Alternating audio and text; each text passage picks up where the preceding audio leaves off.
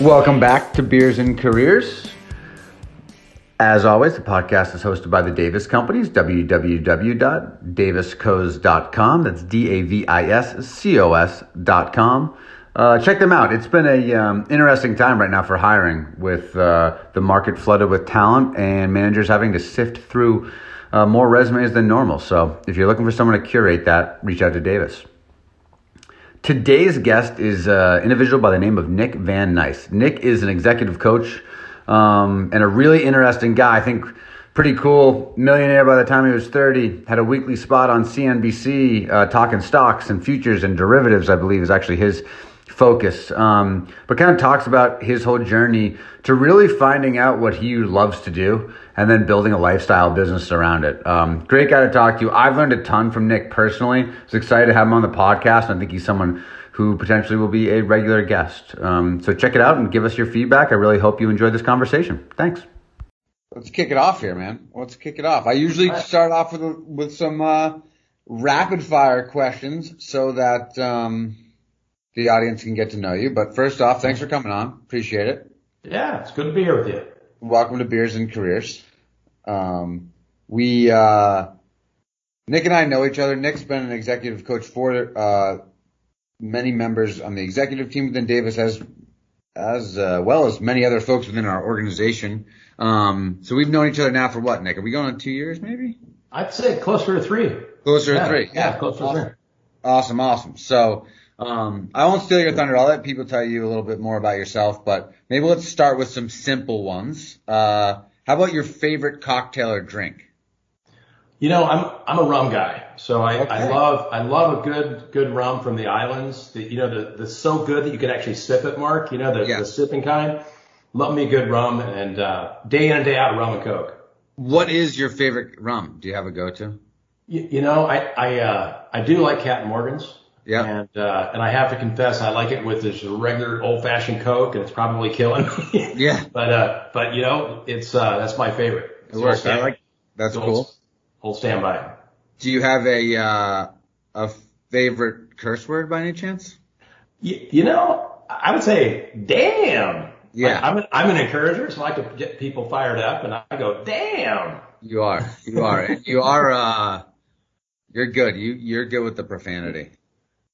Um, how about your favorite guilty pleasure? Well, that's a good one. Um, I can binge, binge watch football on Saturdays with the best of them.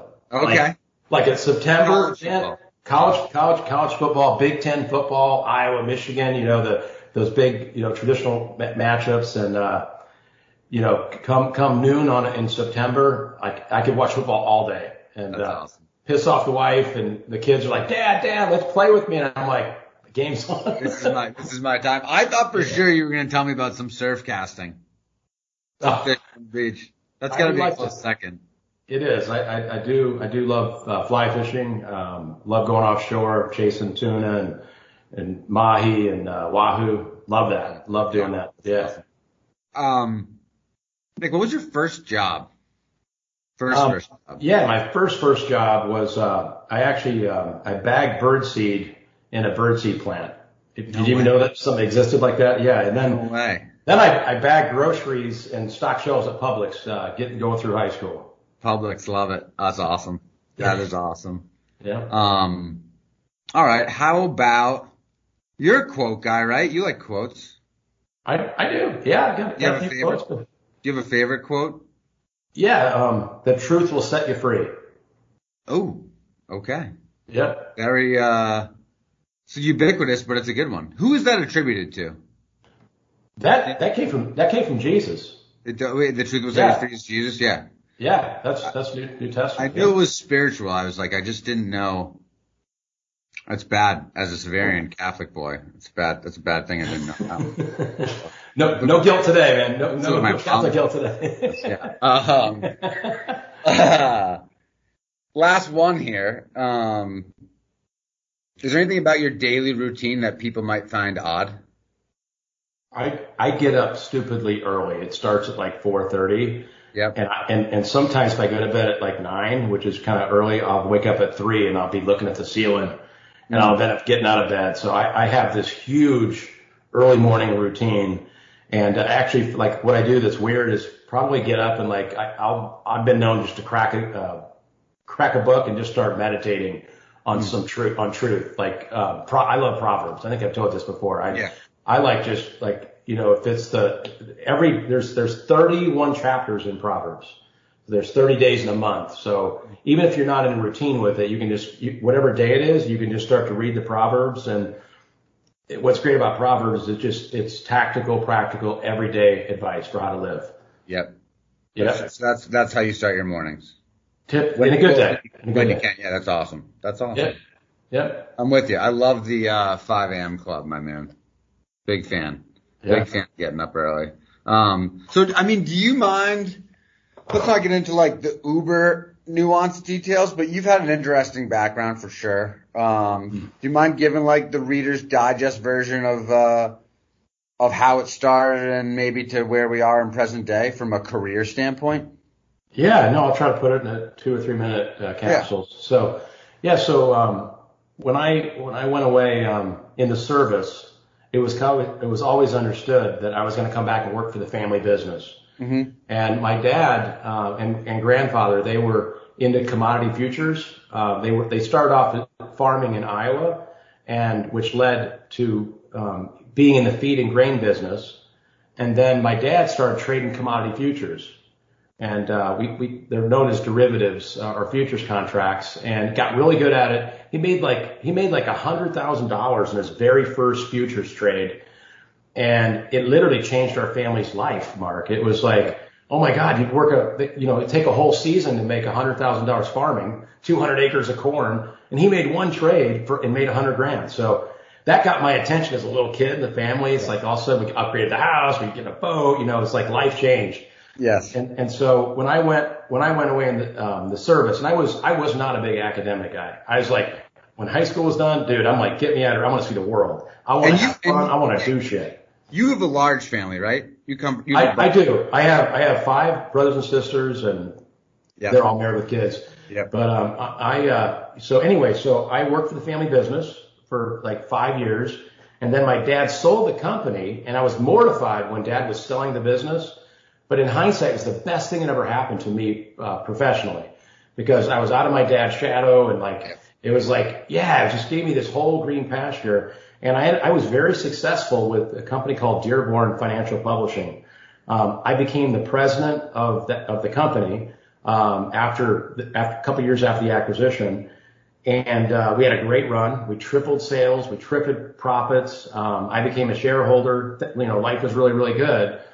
And then I hit a real humbling moment. This is, you didn't ask for this part, but I actually had a, um, I thought it was all about money, Mark, when I was young. And I, when I was your age, it was all about the hill. It was all about the size of the mountain, millionaire by 30. It was, you know, I was hard charging. And when I got to, when I got to near the top of where our revenue was, I realized, um, and it was a, it was an unfortunate thing. It's like they offered me the job of president, but it came with like some real risk. And the risk was, is there was, there was an investigation going on. The feds were checking out our advertising. And I made a, I made a mistake of accepting the job. I didn't realize that that risk would transfer to me. And, and anyway, I ended up, I ended up deciding to leave the company and leave the industry. Um, but something really great happened. So while I was in the middle of all that legal battle and running a business and, and, uh, I, I ended up realizing that it wasn't about getting to the top of the mountain. It wasn't about making the first million. It was really about my family. It was really about, and it was making sure that what I did matched what my true core values were. And what, what I learned that whole process, Mark, was that helping other people get their goals and dreams and like coming from a place of, uh, of true service, like understanding what true service was, um, was big for me. And part of that came out of the, the being humbled by by the, the whole situation, but part of that was me soul searching in the midst of all that investigation and all the trauma and the fear of losing it all. I realized that there was more to life than that because that riches are fleeting, man. Prestige right. and reputation, it, it can be so fleeting in life. So that kind of set me on a course of, um, I, I left there and I got into coaching and, um, you know, there's the old saying that when you really find find that thing that you're built to do, you're designed or created to do, you'll never work another day in your life. Right. Brother, I can tell you that's me. You know, that, that's absolutely my story. You know, did I enjoy running the business and growing sales? That was fun. Did I, was it, was it a, was it a thrill to make a lot of money? Absolutely. But, uh, my life got really good when I found, uh, coaching and I, I became a business coach in the early 2000s. And, um, I've had tremendous growth in that. I've had, more importantly, tremendous relationships that have come from that. Um, I've have a great family. Um, yeah, a lot of, a lot of community stuff. So you're, so you, your family business sells to Dearborn. You crush it at Dearborn. You're there for, is it years now before this, um, thing happened? Like how long are you at the top? Cause I, if I remember correctly, you were on TV, right? Like you were the Yeah. guy that they called to talk about commodities and futures, right? Yeah, I was on CNBC at a five minute spot every every Monday morning. Mark Haines was the guy that was the, the journalist that was on TV and reading Right. my comments. I had um, all the news wires were calling me, you know, for for quotes and comments just all the time. It was all part of the job. It was fun. Yeah. was, I was kind of like a rock star in the financial world, you know, the Right. the the mini Wall Street worlds. But um, yeah, um, so you know, it, Was that a while though? Like how long were you, how long? were you- I was yeah, I, I worked total for the company 12 years. Okay. But my, my dad owned it for the first three, so I was with Dearborn for nine years. Okay, cool. Yeah.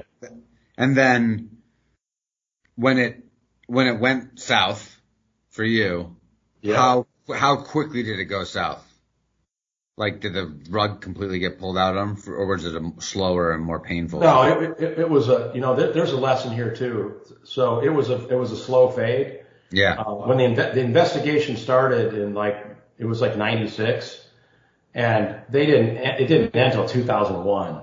Okay. And, and we made the huge colossal mistake of stopping marketing and stop running and growing the business during Yeah. that time. And, you know, we still made plenty of money and it was, it was fine. But in, in hindsight, you know, I would have continued to run the business. I'd have cleaned it up. I'd have owned what we could have owned. And, uh, you know, I wouldn't have, uh, I wouldn't have hit the panic button. It's, uh, so Now, when you decided to get into coaching, was there like, was there a period of downtime, or were you, or you, or were you still employed at Dearborn and you were like, I got to get out of this and I got to become a coach? Like, how did that? How did that? I can't imagine that process happen quickly. No, so great, great uh, insight there. Good way to pick up on that. So I went from um, being the president of the company to being a marketing consultant. We were known for really good marketing. We had grown. This, our story of how we grew, we were the number one advisory service in the whole industry. Okay. And so all of the peers, all of our competition knew. So when I left, I went to work for our competition and I helped them with their marketing. Okay. And, and, and that, that took me out of corporate America, Ah. being the employee into entrepreneurship. Cool. And that's how, that's how you kind of start to feel good about helping people run their business. Yes. So from a, a career standpoint, I can't urge like everybody on this call is like, you got to have 10, 15 years experience, build your relationships, build your skill set, your capabilities. You'll develop your business acumen. And if you, if you're inclined to go entrepreneurial and like have your own business, you need that underneath you. I see so many kids today. My kids are now going out and trying to be entrepreneurs. And I'm like, wait, wait a minute. You know, Yeah. pay your dues, man. Learn Right. learn the business, build relationships. You know, uh, grow your grow your skills and capacity. But so yeah, that's what I did. So I I, I had my own consultancy. Um, actually had a partner in that. It went really well. And then one of our clients that hired us happened to be a startup business, a, life coaching and, and business coaching firm. And um, it was an interesting story. The guy came to me and said, he's like, man, I, he goes, I love your marketing and I, and I really like you as a person. I think you would be an amazing person in our business, but I can't afford you. And, uh, and he, he's like, "W- w- would you come on if I gave you 40% of the company? So Wow. yeah, and, and he, he actually told me, he said, he, he goes, read the eighth habit. Read the eighth habit by Stephen Covey. And I had read the seventh habit, but he's, I was like, the eighth habit? He's like, yeah, it's, it's about finding your voice in business. So I read it and it really clicked with me. It really clicked with me. And basically what Covey says is once you're an effective person, once you, once you're nailing it, like you're leading yourself pretty well and your career's on a good track, the next step for you for personal growth is to really find your purpose, find your voice in that purpose And, and when you do that, you're going to be really inspiring to other people. Mm. And, and, and I got to tell you, it, it really was Covey's great work, The Eighth Habit, that helped me see that my purpose was in the coaching, in the one-on-one conversations. Because his his book makes you reflect back on like what are you really strong at, and like what what were the things in your career that you love doing, and like what were what were you most passionate about, what are you good at, and what what what is the the uh, economic driver or the need that you're you're serving. And so I thought about that and I'm like, man, all those one-on-one conversations, you know, people coming to my door late on a Friday, knocking on the door. Hey, Nick, can I talk to you? And they sit in front of your desk and they, they open the kimono and they bare their soul. They're telling you something. And, you know, more times than not, I would just listen. And then I would, you know, we'd have dialogue and they would just be like, thanks so much for hearing me out. And, you know, they'd have a direction they were going on. So anyway, that's how it all started. That's how you, so that's how you got hooked. That's cool. That's really cool. I did, I didn't know about the eighth habit. The Eighth Habit, yeah, great book. It's an unbelievably great book. I think the podcast is my voice. Yeah, no, you're great at this. Yeah. yeah. No, I'm just kidding. I'm just kidding. Um, that's wild. Okay, so then you get into coach. So then you're there. So you take the 40% of the company deal. I did. I did, and um, and so um, we grew fast. I mean, this was like when coach business coaching was just kicking yeah, off. Yeah, what year is this? Where are this, we? It, we're like 2004, 2000, 2004, and uh, we opened up on PGA Boulevard here in Palm, in uh, Palm Beach, and uh, the guy, my partner, just coincidentally, was an investment advisor, and he had hundreds of small businesses in his database that he was doing financial planning for. So he literally sent a letter out talking about our partnership and me joining the team and uh, we started doing these roundtables with business owners. And the question always was, is how do you apply this principle to your business? And we went through the seven habits, and then we went through the eighth habit. And, and Mark, I got to tell you, we had 100 people signed up to do those roundtables. We had like six of these roundtables going. It was freaking amazing. We ended up with like 15 clients out of the deal. We hit 30,000 in revenue, like a, like 100 days in. I mean, what company does that? It was just right, right place, right time, passion in our sweet spot and just amazing stuff happened. And, and I've grown since, I mean, I've continued to grow on that, on that same trajectory ever since. Do you, now were those roundtables free?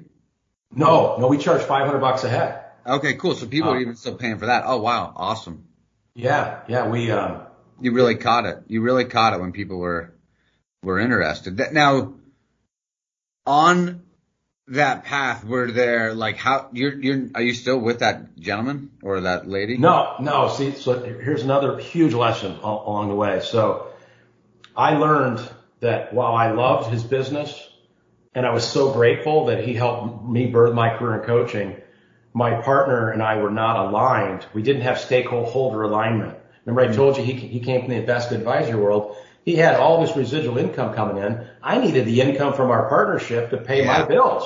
Right. So he, he was looking, and, and, and I was looking at him every month, like, you know, he was, had all his lifestyle expenses in the business and he didn't want to take, you know, any income out and, and we're partners. So it was like, it just, we weren't, it just wasn't yeah. going to work. And so after, after a couple of years of, of being frustrated yes. and, uh, me hiring an accountant and trying to get control and him, you know, we ended up going our separate ways and he was very gracious. He let me take my book of clients Okay. And uh, that's when results driven coaching um, was founded and, and, formed, and that was 2007. And um, that's been the greatest, absolute greatest decision in my life is to start results driven.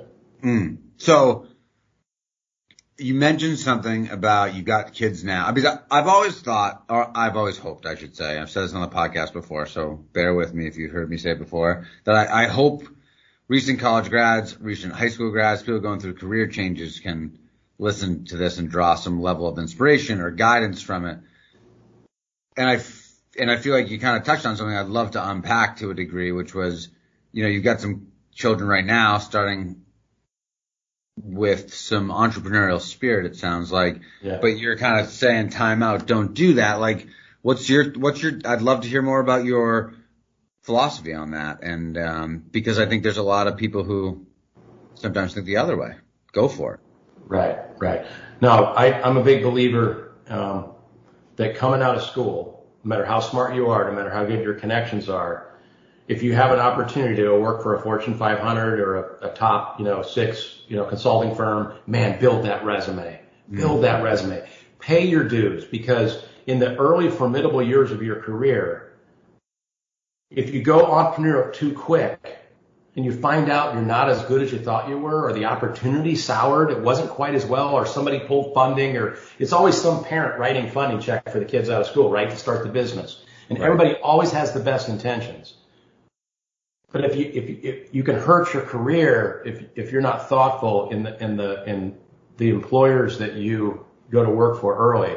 And the ultimate coming out of school, if you're, you know, if you're Ivy or you're coming out of a pretty solid state university, you know, you want that big Fortune 500 name coming out. Almost, it's like what you do for them is secondary to like getting that logo on your yeah. LinkedIn and on your resume.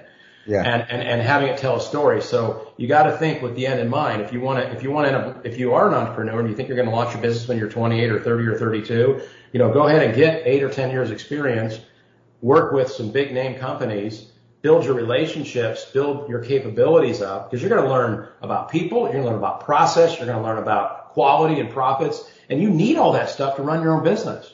You mm. may think you don't. You may think you can watch a two minute YouTube nothing replaces like really learning the secret sauce of bigger companies and how they do things from a people, right. process, and profit standpoint. I mean, come on. Yes.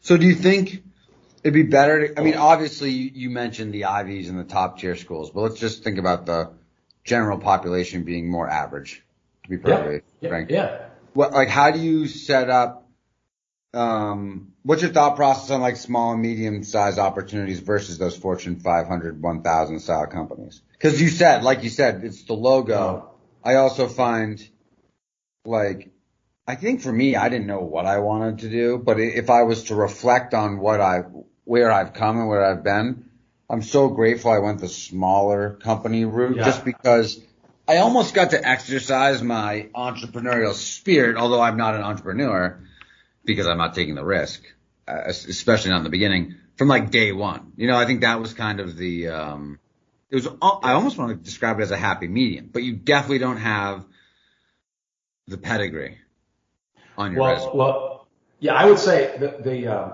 there's two really good scenarios. And I think you're describing the other really good scenario. Yeah. So if you get, if, if you, if you can get a Fortune 500 logo, great. And the other great scenario is, is what I did. I went to work for a family business where I got to start off at a, at a, as a, a, clerk and an editor, and I worked myself up to president. So I learned all those roles. Right. I learned all the roles. I, I was I literally went from being an editor to being um, the publisher to the director of marketing to president over over like a, a, nine year period. Mm. And, if, if you're in a big company, you ain't doing that. No, you're like you're, you're, you're there's, there is no path like that. So um, I get that. So, you know, and, and again, my story is I went in the military. I came to work for the family business, and that gave yes. me those opportunities. So, you know, that's a great way to go. No, it's so true. Do you, um, totally tangential and not related, but that's how my brain works. Uh, do you think your, did your 5 a.m., 4.30 a.m. wake ups, is that all just leftover discipline from the military, instilled from the military, or was this something you did later in life?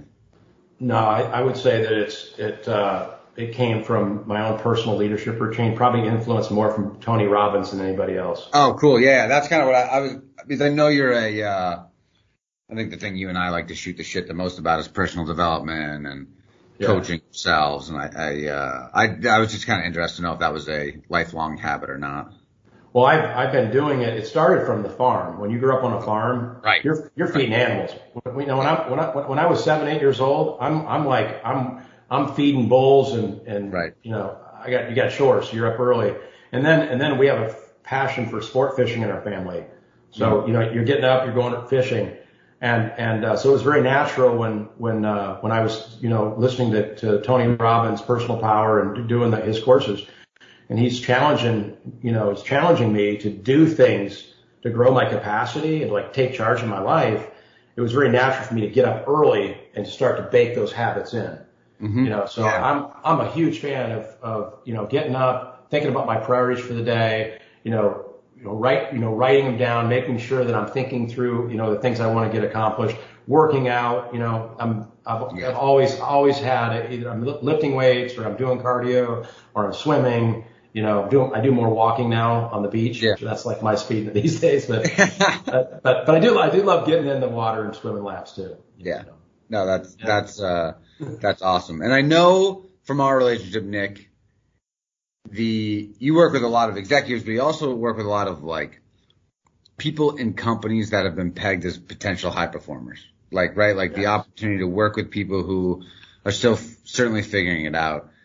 Is there? Do you have any common themes or um, coaching examples that you constantly run into that are kind of like, you know, for those people, I'm thinking about more so people kind of early to mid career that are starting to get pegged that they have a lot of challenges with that, and, and you kind of help them out with that way. Yeah. So are you talking about the high performer? What are the common themes and challenges that they have to, yes. to be able to go to the next level? Yeah. Yeah. So, yeah. so the big one, Mark, the big one, and, and I think today this is more, uh, timely or, or relevant than ever. It's, I'm super, somebody who's really productive, somebody who is just crushes it. Whatever you give them, like they just crush it and they produce. But then you want it when, when it's time to like make them a manager. Yeah. When it's like, so, and that's what we want to do. We want to promote our, our, our, our top producers. And, and, and today, because I think social media has a lot to do with this, I think, I think a lot of folks have not developed the people skills, the, mm-hmm. you know, the soft skills the conflict resolution skills, the ability to, um, you know, to, I, I, you know, have that crucial conversation.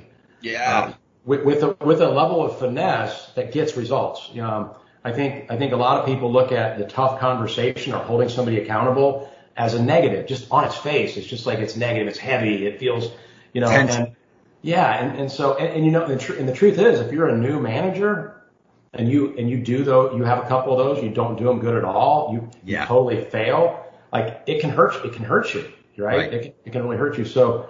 There the I think a lot of my coaching is helping the top producer make the transition into management and help them develop those people skills and help them you know really understand like the art and the science of the of you know management and leadership. So that's a big one.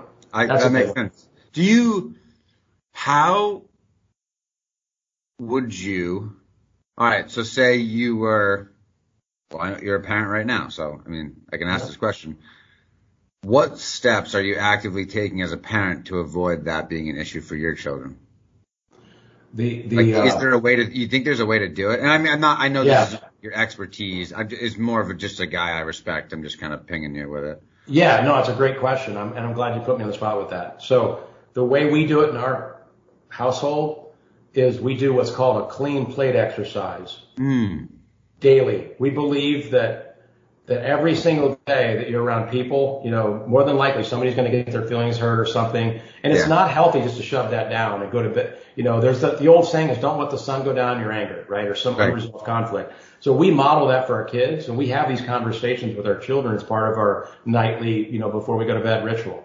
Okay. Oh, awesome. Awesome. So you, so you're getting them used to my, uh, you're mining for conflict to use Mr. Yeah, we ask terms, but, and, but you're getting them used to dealing with conflict constantly. Yes. Yeah. Even though it's not major conflict, it's just constantly dealing with it. That's right. That's, yeah, that's, that's, that's cool. Right. I, because I'm, I was kind of interested because like I don't, you know, my kids are at an age where I can do no wrong right now, right? Like I literally can't do anything wrong, but at the same time, when I was thinking about my head went to like letting them figure out what's going on on the playground, right? Like I watch interactions, I see it happening, and it's like I'm not solving that problem for you. Like, de- like figure it out. But I, but I can see as it gets older, things get more complicated too. Yeah. Yeah. I think it's, I think it's important too. And I, I can't say that, um, I can't claim any victory here, I, but I think it's really important that kids get to see their parents resolve conflicts. And, yeah. And I think the most important is the simple one is, you know, I'm sorry, I, I blew it, you know, being, yeah. being vulnerable and have those moments where, you know, if, if everything, if we pretend everything is always great and our kids never see us fight, when they have fights, they think something's wrong or they think, oh my gosh, this is wrong. You know, right. they may mar- they may marry somebody that their family culture was to yell. I mean, right? A, a yeah. lot of Italian families, you know, that's what we do. You do. You, right. you, you let it rip. You, you let it rip, right? Yeah. And and uh, and then so anyway, so yeah, we we try to model it, and we and we we don't get it right all the time, but the kids they do see our vulnerability, and they do hear us say, you know what, yeah, I really screwed up. I'm sorry. Will you forgive me? You know, okay. we, yeah. we, we, we, we say those, those three phrases a lot around our house. Do you, so just to c- continue on that thread, because I'm, I, I'd hate to be the person listening that's, um, a highly productive person who wants to be a manager or someone who's a new manager or even I even think if you're not a new manager but you're you're on the path of like you know leadership is for you, you're kind of dealing with conflict from day one, right? Like do you have any um format you help people with from a crucial conversation standpoint? Format, template, way, just way to approach it. Yeah, yeah. There's there's a uh, there's a real simple. There's a book written by Kerry Patterson called Crucial Conversations. And just to give you the high level view of it Yeah, is please. to have a to have an effective crucial conversation. The first thing you got to work on yourself. You got to you got to kind of master your own story. You can't go in and play judge and jury, right? It's not going to work real well. Right. So you got to come at these conversations with a place of neutrality and, and openness, right? Yes. So you work on yourself first. The second thing you do, Mark, is you got to create safety. If you're going to confront somebody and you're going to talk about something that's that's kind of hard to talk about, right? Its stakes are high, and you know you're, you're going to point out somebody you know is m- misstep or they didn't comply with what you they said they were going to do, broken commitment. You better come out. You better create some safety, and and what that might look like is is you know is hey, I Mark, I really value our relationship, and there's there's something that happened that I just want to make sure it doesn't get in between that you know how positive our relationship is. Can we talk about this? Yeah. You know, it can be that simple, or it, or it can be just getting permission Yeah. uh, and scheduling scheduling a time and and letting the other person know that you're going to have the conversation, so- as opposed to just approaching it with it, right? Oh, I that was Yeah. the be- the best uh, sales management advice I ever got. Um, was actually from a guy named uh, Jeff Hoffman, and he was like, "When you're going to give feedback to your rep, ask them, do you mind if I give you some feedback?" Right. Get permission. Yeah. Right? Like if I'm coaching you, it's a one way street. But if I'm asking you, if I can give you feedback, we can have a more open dialogue to it. You said yes, so I, it's always helped me um, Yeah.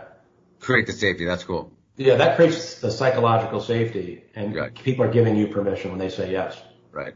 Okay. Now that's cool. I uh I can appreciate that. So what then- like yo then the next then, then the next step is, is you you get you get permission to to go into it and you build the story together. Mm. So you ask them what happened. You you want to ask as many open-ended questions as you can to try Right. to get them to build the story with you. Okay. And then the next thing is is you move to action after after they unpack the story. Now most times the average person that's healthy that you have a positive relationship with, they're going to own it. They're going to Yeah. feel the gravity that they're they're talking to you know you about this. They're going to own it. But if they don't, if if it's the you know the 20 or 30 percent that goes off the rails, then you just want to keep asking questions. And then after you understand, this is a Covey, seek first to understand, then to be understood. Then you share, you share your facts. You share what you saw. Hmm. And then, and then this is the most important part. After they share their truth and you share what you heard them say and the additional like truth, you ask them, so what's next? You know, Right. how, how can we solve this? gain commitment. Yeah. And don't, and, and, and resist the urge to speak into that silence. Yeah. Yes. If, if there was ever a chance, of time for a pregnant pause, it's right there. Let the offending, the person that did the offending, come up with the solution. Do not start filling in the gaps and telling them how we're going to solve this. Let them Right. do it. Right. Awesome. Uh, now, did you have to learn that the hard way, or did you feel like you had that? Oh my gosh, I, I've been screwing that up for, I screwed that up for years. this, this is, this is literally something you've got to practice for about a decade. After Yeah. you've, after you've known the model and you've, you've fumbled around with it. I mean, I mean, from day one, it's helpful. Don't get me wrong. Yes. But but you'll but you'll you'll get into situations where you don't anticipate. Somebody will will get triggered and they'll get pissed off, and it's like, what do you do then? Yeah. Well, you, you know, as a, as a rookie, you think you failed. You think I did that. Yeah. I made a mistake. I you know I said something dumb. No, you just agree to pause. We'll come back to it later, and it's normal. Like we do. That's part of the human experience. We get triggered. We do. We Right. get triggered. Hopefully, we don't yell in the workplace, but you know, it, it happens. It happens. So what, like, what do you think is, uh, you- I feel like I have so many interesting things to ask you now after that. But like, when you're, is there anything you think of, like, when people are like, hey, you got some, you, you've seen a lot of businesses. The, your vantage point in the business community is interesting, right? Because you get to work with a lot of businesses and you get to get under the covers quick in terms of politics and dynamics and that kind of stuff. Do you see anything that young entrepreneurs, young business professionals, or just young professionals in general are missing? Like, like that, Yeah. like that everyone could do and they're just missing it right now from your perspective? Do you see any common trends that way? Like if I'm a recent college grad or someone with a couple years experience, that's like, you got to be doing this. Yes. Well, there, there a couple things come into mind. The first thing in any startup, it's all about sales.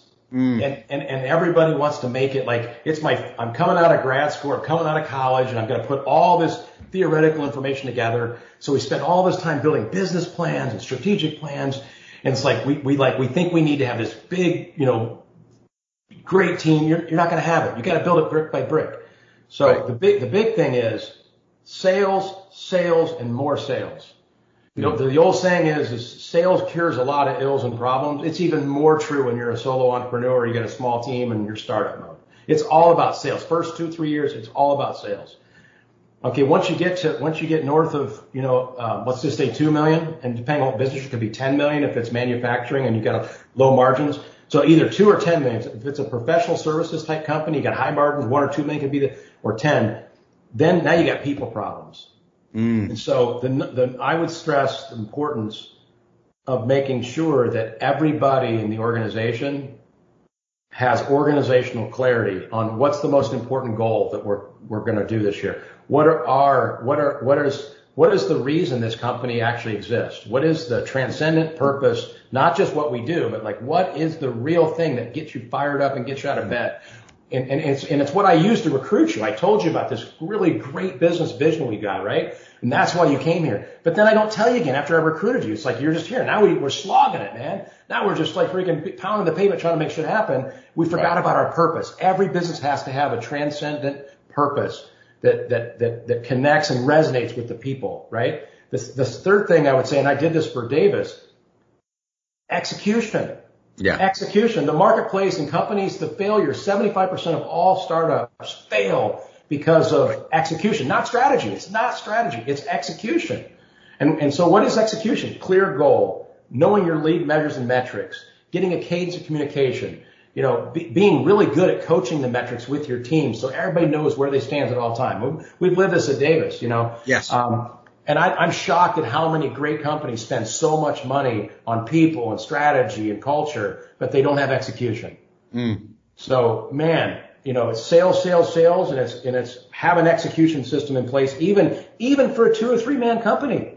Have the execution in place.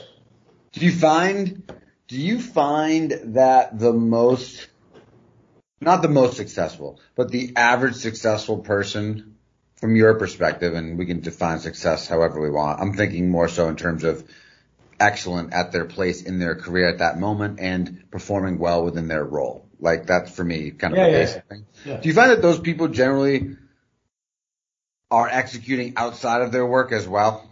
Like it's a it's the whole person as opposed to just the person executing at work. Like you, you know what I mean by that? Like yeah. a more holistic approach to it. I, I think it's a mixed bag, Mark. I think that you, you got people that are so like sold out to their careers and they have big identity built yeah. up in the office and they just kill it and like their whole that's their life. Yes. And, okay and and and and and that can be you know and and I and and, and I kind of resemble that. That was me. That was right. me in the family business. I was so laser focused on that. I I wasn't really looking at the other areas. And then and then you got the people, and I think this is what you're alluding to. You got the people that are just really solid. They came from a good family. They're just successful people that you just like being around them. They're healthy emotionally. They're they're hungry. They're committed. They're oriented to grow. All these things you know, I, Davis Davis companies. You, there's a lot of good people like this.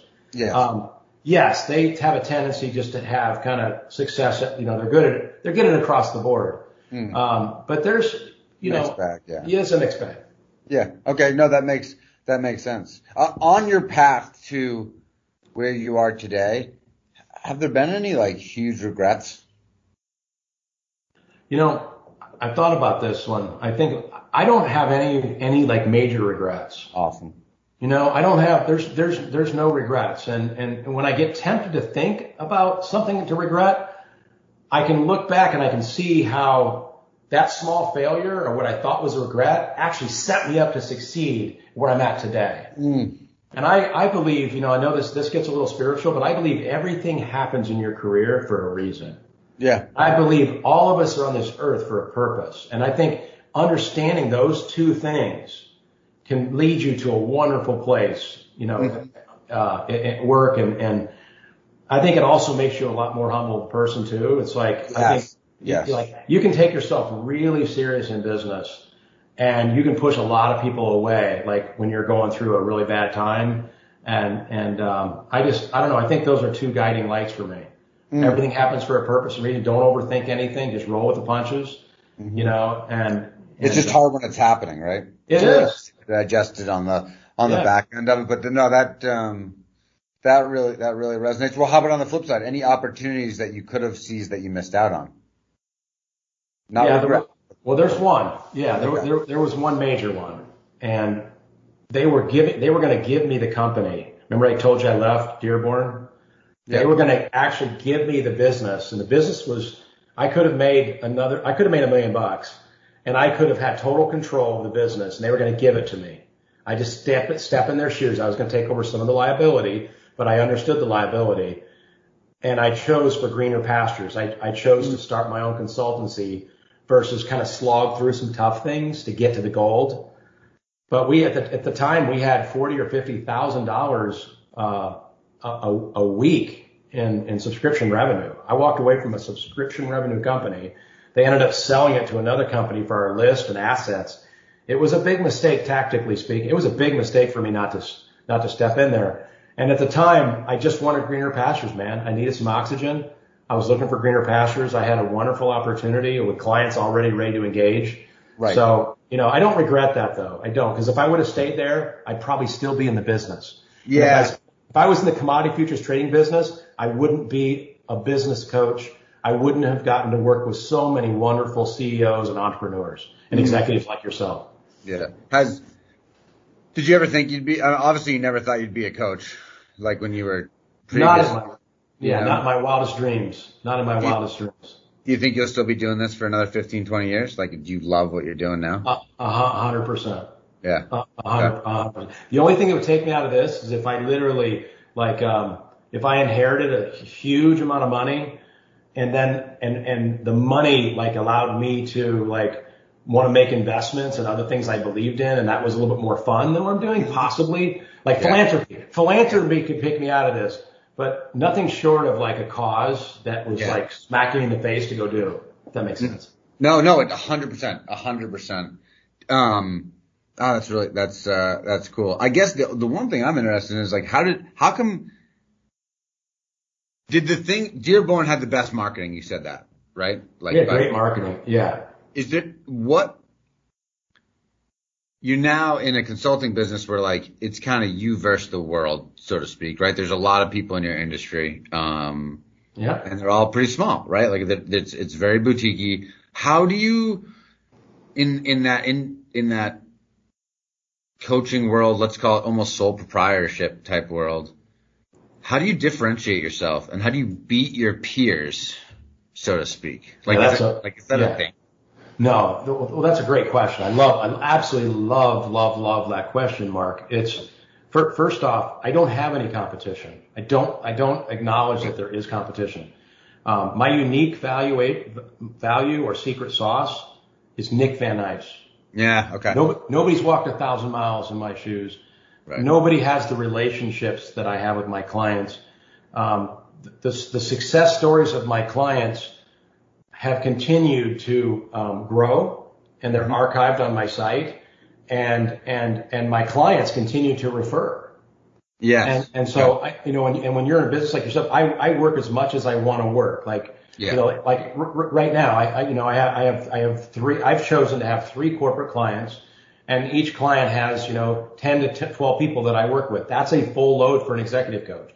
You start getting north of 25 people, 20, 25 people work with in total, it's too much. It's yeah. just too much. And I, I, as a younger guy, I had a practice where I had 65 clients at one point. It was just too much. It was crazy. Mm. And then I tried, I tried bringing on people like other coaches to join me. And, and you know what? They couldn't do it. And I, and I couldn't do it. It was my failure as much as theirs, but they, Nick, you know, they came, they were here because of the relationship I had. And then trying to work with another coach, it just doesn't work. It just starts yeah. to fall apart pretty quick. No, that makes, that makes a lot of sense. That makes a ton of sense. That's, um, because I even think like as your, so your goal is not to scale your business. No, the, the goal the goal is to have a life, is to have a great yeah. life. I, I've designed my life. I never want to miss a soccer game. I yeah. never I never want to miss a phone call outside after six o'clock in the evenings. I never, you know, my Saturdays are, you know, I, I live, I design and live my life, my ideal life. Mm. I, I only coach about 25 hours a week and the rest right. of the 15 hours in the workday is building capacity. It's reading. It's doing the read. And that's why I love this. Yes. I, I get paid to stay in peak emotional, physical, and spiritual shape. I right. get paid um, to do that. which, which is re- that's really cool. Yeah. That's a really, that's a really cool thing. Is there any, um, recent, I know you got, you and I always talk about this, but like recent resources that you would share with people to help them stay in peak spiritual, physical, emotional shape right now, whether it's books, podcasts, audio, anything you'd share or suggest people pick up? Um, yeah, I would say, um, this might sound a little bit old school, but it's just, it's pretty hard to get better than the dead center of the seven habits. I yeah. think if, I think if somebody, if somebody reads the seven habits and then in the back of the book they have this chart that shows you your roles, goals, responsibilities. If you, if you do a, a refresh on seven habits and you go through and you actually fill out your roles, your goals for each role that you play, the ones most important to you, and don't try to do all your life roles. Yeah. Pick, pick two or three. Like pick two or three that are most important. You, you as a provider, you as a, as a husband or father. Um, and, and, and do, do some planning and, architect your ideal day. You know, like lay, lay out those activities, get them in your calendar, take it from, take it from a, a, a one page view, Covey, get it into your calendar and live in those recurring time blocks. And then if you're really courageous, you want to really go far with this, Get a little tracker. Just get a simple Google. Just like you can make it in five minutes, man. Right. I'll send you. I'll send you mine, the one we use. But it just simply lists it lists your habits and which day, and you just click a radio button. Mm. And it's just a reminder. And it's not to be. It's not to get religious. It's not to be like attached to it. It's just to have as clarity. It's like, yeah. okay, I'm I'm I'm feeling a little bit low on energy. I, I haven't worked out for a day. You know. Okay, great. Tomorrow I'm gonna check. I'm gonna work out and the yeah. account, it's almost like your, per, it's a personal accountability tool. And you send that to somebody you respect. You don't have to hire a coach to do this. You can have yeah. a, a, workout buddy, a you know peer, right. somebody that gives you shit. And you give them shit back, and you're like, hey man, I'm I'm trying to get in shape, or I'm I'm trying to get better daily habits. That's the best personal development plan I can ever subscribe to anybody. Yeah. Start with the seven habits, get it down to a one page view, goals with your roles, and then get it into your calendar when you're going to do those activities. And I think your point of having a, a peer to do it with oh. is uh-huh. huge because then you have someone to empathize with you when it's going wrong and someone to help you cheer you up and, but they know your goals too. Yeah. And, and you've kind of created a safe space to be like, dude, you didn't go today. There's, there's research on this, Mark. Uh, Dominican University, they actually yep. did a research study on goal setting. And here's what they found. People that don't have written goals accomplish less than like 40% of them. Like in other words, if I'm the guy that just says, no, I don't write my goals down, but I, I know my goals and I'm driven, you, you're going to do about one third of them is what's going to actually happen that year. If you write your goals down, you go to about 60%. Mm. If you actually write them down, they're on paper. But if you write them down and you give them to another person and you ask that person to check over and, and, and you ask that person to ask you about them, it goes to like 75%. Mm. 75 to 80%. That's huge. It's a huge, and and they did they they had like 650 people in this in this study, mm-hmm. and and of course we we we know, we know this intuitively, right? This is yes. not rocket science. We know if we're more intentional, we create clarity, and we get the accountability we need. Here's another statistic for you. In my all the coaching I've done, I've worked with probably close to a thousand employees over all the different companies over the the 16 years. I've noticed that about 80% of all uh, director level or just, you know, normal eh, director, executive level people, 80% of them are not able to do, um, nail, nail like their commitments and routines, um, without accountability. Now there's the, the top, the top like 20%, 15 to 20%. Um, doesn't matter. They don't, they don't need anybody to hold them accountable. They're so driven. It's like they got it. Right. They're, but, but the, the, here's the message. The vast majority of people accomplish a great deal more with, with accountability. Mm. And accountability doesn't mean somebody looking over your shoulder. Accountability means you create the clarity and you break down your, your goal into, into drivers, into the key things and you track it. That's what accountability means. It's clarity. Yeah. It's tracking. It's cadence. It's not a negative word. It's not no, account, accountability is, is, is, only can happen in the present moment. Accountability can't happen after the milk is spilled. After yes. you missed your number, that you're, you're having, you're having a, a, conversation about something else. It's not accountability in our vernacular, Mark, right? Mm-hmm. I, well, I think, you know, I never thought about this before, but I think one of the really fortunate occurrences for just the way my life slash career matriculated was, my college group of friends has truly become an accountability group. Awesome. And, and, and not purposely. You know, like I, exactly. I have a buddy who's been on the podcast, uh, Greg Lazarus, who, um, he went, was IPO at a couple companies, really did really well for himself. And he was, uh, in town. So I drove up to have lunch with him yesterday. And then two other friends are there as well. And you don't even have to bring it up, but the conversation comes to like basically synthesizes down to how you doing on your long term goals. Like how you doing? What's going on? And like, you know, wh- where have you effed up and what are you working on? And it's, I just, when you were saying that, I was like, man, I guess I, I got kind of lucky because I had some like-minded friends and that it makes it so much easier. It makes it so much easier when you're shooting oh, yeah. the shit. And it, that's the way the conversation goes um, keeping you engaged and keeping you accountable. So I think I think finding a circle of people like that is huge because having one is helpful, but I think you need.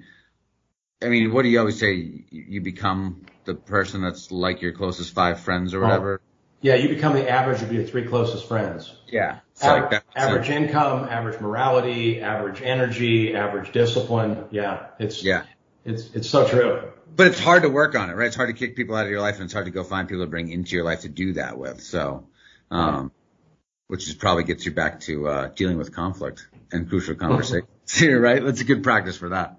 Right. You know, you, you brought up something else I think is huge. It's more important than, I think the most important thing for us in our careers is we're doing work that's meaningful to us, mm-hmm. that we see adds true value to what we're doing. The second most important thing is we're doing it with people that we want to do it with. Yeah. Both our customers and our, our the employees and our, our team around us. Mm-hmm. You know, and, and the core values that you share that you, that unify you, right? Yes. Um, that's so much more important than, than how much money I'm actually yeah. making or, you know, provided that you're hitting or not, providing that you're making the no, money. 100%. Well, I also think, I think sometimes, I agree with everything you just said. I think sometimes when you talk about meaning though, it's, it's, it's almost so specific that it freaks people out. Like meaning seems to, like, I think sometimes maybe it's a generational thing, but like, does this work mean to you? Like, is it meaningful to you? Excuse me. It's like, ah, well, I'm not exactly like saving the world here either, right? Like there's a lot of, like, hey, I love my yeah. job, but I've I've distilled meaning to be, um, does my profession allow me to uh, take advantage of my skill set, my capabilities, but still challenge myself and keep moving forward. Like it, at the end of the day, am I am I good tired? You know, like the kind yeah. of tired. Just went to the gym, your endorphins are high, so you feel good, but you know you're wiped. Like, do you get that same level of mental, emotional stimulation? For me, that's the meaning as opposed to, I mean, at this point in my career, I should say, because I don't know, like, I can't tell you that, like, I wake up every day and I'm like, man, I'm staffing is going to cure the world. Like, we're the best thing going, and we do find people jobs. Like, we we uh, like we do do some excellent work when you distill it down, but the learning involved with becoming a leader and uh, that's really fires up. Business ops sides versus selling, you know, like learning all those things that provides a ton of meaning to me as well. Yeah, yeah, yeah, yeah. So there's another twist on this too that's I think important to look at. So regardless of where you're at in your career, what you do industry wise, if you're in management or in leadership, a big part of the the the fun, the the purpose and meaning can be you know your work with other people and the mm-hmm. and development and seeing yeah. them progress. And and Mark, I know you well enough to know that I see you get so jacked when you when your team is right and clicking on all cylinders and, yeah. and, and, and, and you see that, you know, I mean, there's, I mean, that gets you geeked. Like yes. that is like yeah. intoxicating almost. So it's like, um, that's where you get it. Like, so yes. like when I was in commodity futures, you know, it was, I mean, honestly, it was the money when I was 30. I loved Yeah, yeah, it. no, I get that. But, me, but, but, but, selling. but, but it was, yeah, but, but it wasn't, it wasn't selling information or the trading advisory people so much to make them rich. But it was for me helping Patrick or John that came in and I knew that what was going on in their life, having a, a conversation with them and helping them out with a personal thing. That, that's always infused me and that's unique to me. That's a personal value Yes. and everybody's wired different. So. A hundred percent. I just, I, uh, I think it's important for people to do introspection to really find out what makes them enjoy their part of their job. Because I think a lot of time what you think you like about your job is not really the truth. And, Right. and I, I think what I realized as I went through it is the problem solving aspect of it. Being there for people to help solve problems, which is dangerous too, right? Because you don't want to be the guy that just puts fires out all day. You want to be productive. Right? But like being able to be that person, I think has provided a ton of meaning, which is cool because then you're like, man, I can apply this to anything. That's why I, uh, Yeah. that's why I encourage people. It's like try a bunch of stuff because I would have never thought I was going to get into staffing and it's thrilling. And that, which is a hilarious statement for me to even say. Like I think there's people in our industry who would laugh, but they also get the appreciation of what they do every day is just provides a ton of meaning in their life. So that make, that does resonate, Nick. It Yeah. does. Right. Yeah. Cool, man. Well, we've done a bunch. Any, any, any final words, Nick Van Nice, on, uh, that you'd share with the masses or you think we missed in our conversation today? And fortunately, we can always have you back because I know you. Yeah. So, so I want to honor my dad. Um, as you know, Mark, my, my father passed away three weeks ago and, Mhm. uh, I'm good. I'm so good. I'm at peace that my dad's finally at peace Mm-hmm. and, uh, he didn't suffer. Uh, but this is something that my dad, um, instilled in me. And, uh, he's like, you know, he's like, um, if you're not passionate, if you're not, if you can't get fired up, if you can't get yourself like fucking jacked to go do something, you're never going to really be great at it. Mm. You, you, you know what I mean? So it's like for him, like, like, you, you know, we throw this word passionate. You want to be passionate about it. And I think for the most part, it's, it's misused, but the way my pops meant it, it's the way he lived it as an entrepreneur. Like he Yeah. wouldn't be an entrepreneur in something where he didn't really love some aspect of it, where he wanted to be best in the world at it. Mhm. And I, and I, you know, that's, that's guided me really well. Um, you know, I, I I think, I think, I think that's real important. And I think, I think you can, you definitely can get there by looking at the meaning of your work or like what it is that's most gratifying to you and follow that. Yes. So I, I, I guess there's, there's really three things to think about, um, with your career. Look at what you're wired to do. Like look at your strengths. Yeah. Like where, where are you getting the positive feedback? Is it when you're doing public speaking or is it when you're in front of a client or like where's the positive feedback come from? The second area is like what really fires you up? What gets you excited? And, and that's gonna, that can be different than just getting praise or acknowledgement. Yes. Like what, what informs you that you're doing something that's making a difference? Like And what and like- what what is the thing that passes the time and you look down, and you're like, oh my god, it's been three hours. Like that's generally a great sign, and it Right. takes serious introspection to see that stuff. Yeah, well, that's where your genius is coming out. See, Yeah. when you're doing work and, and you're not thinking about what you're doing, you're just you're just doing it. That's where like you're you're you're going to manifest the cool shit, Yeah. the best stuff. And then and then the last area, and this is where we we land the plane, we ground this. Look around you. Where where where's the need? Where's Yeah. the real value right now in the organization or in the marketplace?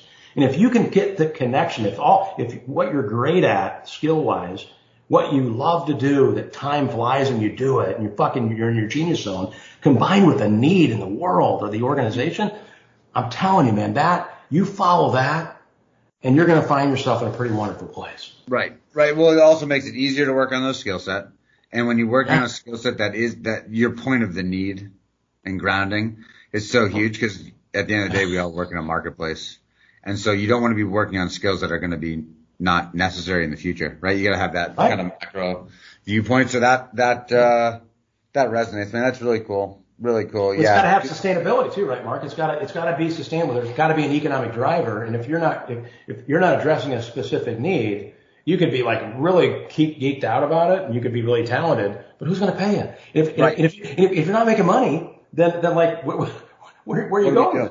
Yeah. What are we doing? Right? Oh, it's so true. It's so true.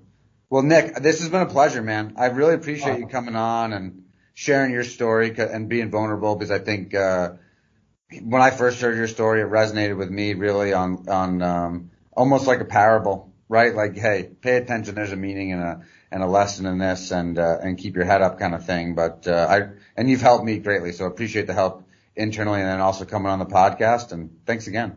Oh, you're welcome, Mark. It's been a pleasure. Awesome. Take, yeah. Take it easy. Yep.